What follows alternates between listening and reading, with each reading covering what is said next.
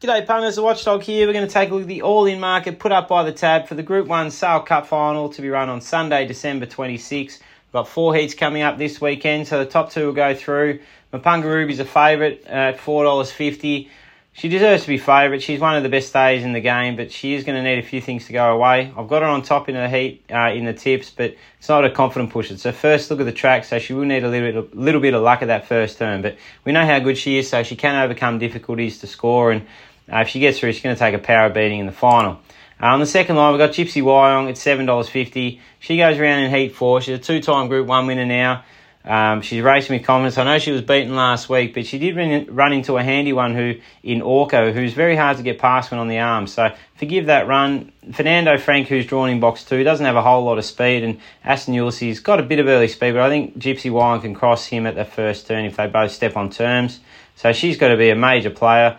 Uh, in that heat, we've got Untapped now. She recently stepped up to the 700 in the in the Bowl Tree Series. She won her heat was far from disgrace in the final, and on both occasions she carved out ridiculous sectionals. Those first, second, and third sectionals were off the map, and uh, I think this this distance range, the 650, is probably going to suit her down to the ground. The wide draw is also ideal, so if she can step away, she'll be able to take over that first bend, and they'll have a bit of trouble reeling her in. So the $18 for the final, I think that's a, a really solid bet.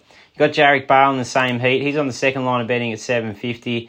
Um, I think he's a bit of a risk. We know how good he is, but he can find a lot of trouble in his races. And with untapped underneath and there's a fair bit of even speed in the middle, he might be wide through that turn and he's going to need uh, a lot of things to go his way. So I think at the 750, he is under the odds. I'm not saying he can't win. I just think he's going to need a lot of things uh, in his favour. We've got Zach Entity at $7.50 as well. He goes around in the second heat. Oh, this boy, he's uh, he's an amazing chaser. He trialled in around 29 and a half at the Meadows not that long ago, about two weeks ago. So he's going to come into this nice and fresh and, and obviously going really, really well. So he takes on Invictus Rising, McCauley's lad. McCauley's lad was brilliant at Sandown uh, over the 595.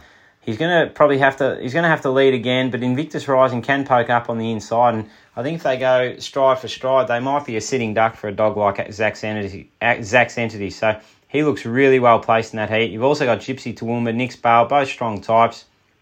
So I think that that heat there might go to one of the stronger types. So the 750 for Zach's Entity is definitely worth a look. Uh, on the next line, you've got Invictus Rise, McCauley's Lad, Mapunga Warrior. They're all they're all front running types. Of the three, Invictus Rising probably looks best placed of those. Does have the draw, but I think if McCauley's Lad softens him up mid race, he could crack under pressure and uh, might get a little bit tired in the run home. Uh, then we go to uh, Amiga Tyson now. He's at the $18 quote. He goes around in the first heat, drawn box one. He's gone to another level since stepping up to the 595 middle distance range, and uh, his last two runs at Sale over the 650 have been pretty impressive, especially last week when running second in that final. So comes up with the red, not a lot of speed in two. Draco Bale, trending rookie. There's a bit of speed in the middle. He should be able to push up, and if he can head to the back in the top three or four, we know how strong he is. He'll get every chance to qualify. And he comes up with a good draw in the final. He'll be well fancied. So the $18 does look uh, to be over the odds. Uh, now, if I had $50 to invest in this race, we're going to have $30 on Zach Entity. I just think he's primed for this. Whatever he does in his heat, he's going to improve on it uh, next week at the $7.50. So we're going to have $30 on him. We're also going to have $10 on Amiga Tyson at the $18. As I said, come up with really good draws on the improve. And uh, next week, he'll be at his peak in the final. And then we're going to have $10 on Untapped at the $18. As I said, she's really well drawn out wide this distance will suit. If she gets out in front, they'll have a hard time reeling her in. So can't wait for, to see this series unfold. The four heats are just stellar, and I think they're going to run some really quick times. So good, good luck to all the punters out there. You can watch all the action via the Watchdog app, and please remember to gamble responsibly.